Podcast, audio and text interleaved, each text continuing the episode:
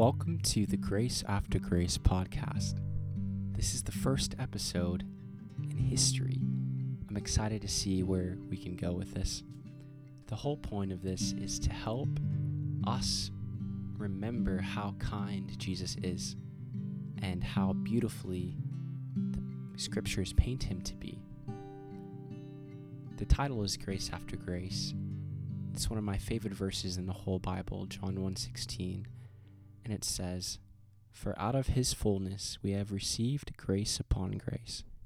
And in the Amplified translation, it says, "Spiritual blessing upon spiritual blessing, favor upon favor, and gift heaped upon gift." It's easy to forget that the Jesus we believe in is kind and generous towards us. And I just want us all to remember that if you were standing in front of Jesus right now and he was facing you, his hands would be raised up, lifted up towards you, reaching out towards you. They're not crossed. They're not on a paddle waiting for you to mess up so that he can whack you. He always wants to draw you in, especially when you fail. Grace and forgiveness isn't just putting things aside and forgetting about what happened, but Jesus being the good shepherd who loves his sheep, and you are counted among his sheep if you put your faith in him. In the midst of failures, grace draws closer to you, and he reaches in rather than pushing you away. And that's a big difference in how we view relationships versus how God views us. In relationships, when we're wronged or when people fail us, we tend to either push them away or we ourselves walk away. But what's so beautiful about the Lord Jesus is that he is full of grace, and grace is undeserved, unmerited blessing and kindness from him. And the type of grace that he gives is upon grace, upon grace, upon grace, upon grace. That means his first wave of grace that he sends to you is replaced by another wave of grace. And then that's replaced by another wave of grace. So as you're standing there, that first memory you have of Jesus being kind to you and Jesus loving you and forgiving you of your sins, that measure, that wave of grace, is replaced by another wave. So he's always leading us into more of himself, more of his love, more of his tenderness, more of his kindness. And that's hard to remember, and that's especially hard when we're so self-aware and so self-conscious of our own failures and our own insecurities. But that's not how the Lord sees us. He doesn't look at the problems in our lives and says, "Oh, you're disgusting. Oh, I can't use you." He flips it around. He says, actually, that same weakness, that same tendency to sin, that same area of your life that you just can't get it right, that's the same area he wants to be close to. That's the same area that he loves deeply, and he wants to pour himself out because he doesn't sin. There's no imperfection in him. There's a beautiful verse that says, "There is no shadow in the turning of his light." There's no darkness in him. If he was on the earth today, he would live a perfect life, and he knows what that takes and where that comes from, and he knows how he can lead us into his life and his perfection. And he's not demanding either. He doesn't come into relationship with us to seek things from us.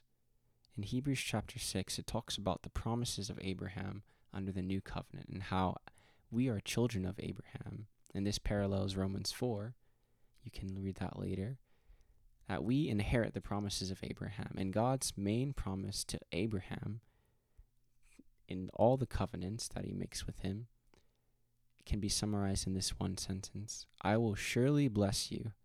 I will surely multiply you." So God is a God that wants to give. In the Gospels, it talks about how Jesus did not come to be served, but to serve.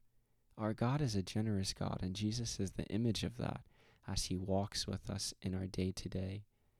And he wants us to know and be aware not of what we need to do for God or what we need to perform or what we need to grow in. He wants us to be more aware of what He's doing in us, for us, and through us than what we have to do for Him. That's what it means to be under the new covenant and under grace.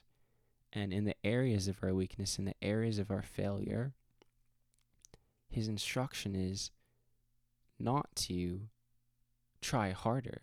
It's actually to come to the table of His love through communion with Him, and that can be through reading the Bible, that can be through worship, that can be through conversation with Him. It's good to have conversations with Jesus and be honest with where you're at, with what you're struggling with what you're taking joy and delight in as well. He wants you to see Him as a real friend, and He wants to be closer than your own heart is to you, closer than your own thoughts are to you. He wants to occupy that space with His love and His kindness, and just take care of you and hold you and shepherd you. You know, it says, "The Lord is my shepherd, I shall not lack. He leads me down the path of righteousness for His name's sake. He restores my soul. He lays me down by the quiet streams." All of this imagery is of Him taking care of us, and that's what He wants to do to you today.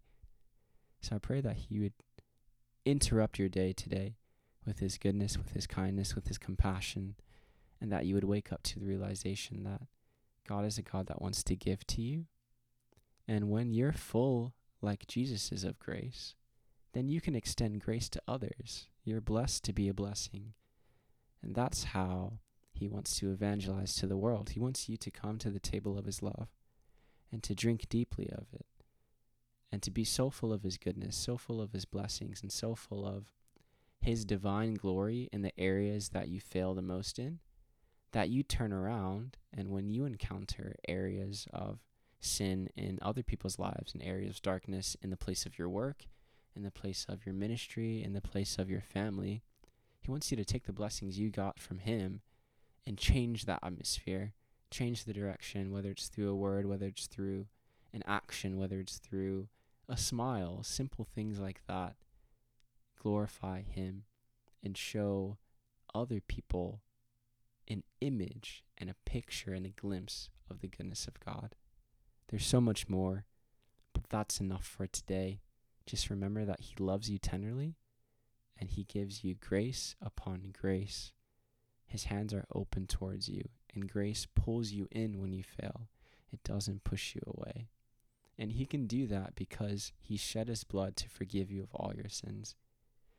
Hebrews chapter 1 says, "After purging us of all our sins, He sat down at the right hand of the Father."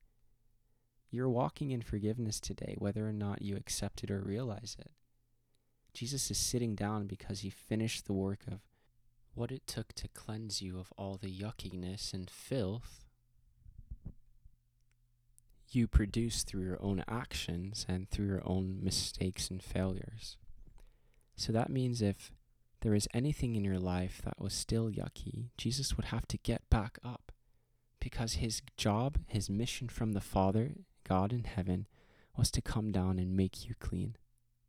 So the fact that, one, He's risen from the dead, and two, that He's sitting down in heaven right now means that you can walk in the assurance that you're forgiven, that you are made righteous, not by your works. Romans chapter 4 says, "To him who does not work, but believes and completely trusts in Him who justifies the ungodly, to him his faith is accredited as righteousness."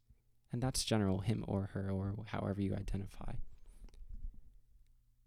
What that verse means is that it's not by your works, it's not by your actions, your decisions, that you are brought into perfection, into righteousness, into right standing with God. It's actually when you stop working and actually believe that God is kind enough to take your ungodliness and make it something new. You're a new creation, the old has passed away and the new has come. It's when you stop and believe in Him that He takes that faith and it says, yep, they've got it. They've got righteousness now. So that means when you fail, you have to remember it's not by you going back to correct your mistakes that makes you righteous again. Even when you sin, you're still righteous because it depends on Jesus. And it's actually you continuing to believe that you're righteous by faith. That affirms that what Jesus did at the cross is enough for you. And God honors that faith. And Jesus obtained that gift of righteousness for you. It talks about what a gift righteousness is in Romans chapter 5. So it's a gift. That means you didn't have to earn it. You didn't have to deserve it. And if you didn't earn it, then you can't unearn it. If you didn't obtain it, you don't have to maintain it. It's maintained perfectly and securely by Jesus. And because Jesus is perfect and in heaven right now, you can be assured that for the rest of your living life, in this life and in the next, you're righteous, that you belong to him. And it's actually his own righteousness that he gives you as a gift. He does a trade at the cross. He takes your sin and he gives you his own righteousness, which is why they call it scandalous grace, because that doesn't make any sense. God shouldn't justify the ungodly. He should justify the godly.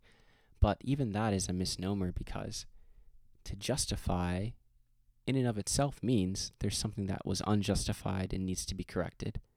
So be assured that when you go about your life today, that Jesus is justifying you and has justified you. And to God, you're perfect in him, because Jesus is perfect and your new life is hidden in him. You take on the attributes and the appearance of Christ, not the substance of Christ. You're not going to be perfect, but to God, because of the blood of Jesus, you look like Jesus and you look perfect. So I just pray that you would walk in that would encourage your heart. And when you forget that, you would come and remind yourself of this great truth in John 1:16, that your Jesus is generous. He gives you grace after grace, love after love, kiss after kiss. And his arms are always open to you. They'll never close. And grace pulls you in. It comes close to you. It doesn't push you away when you fail.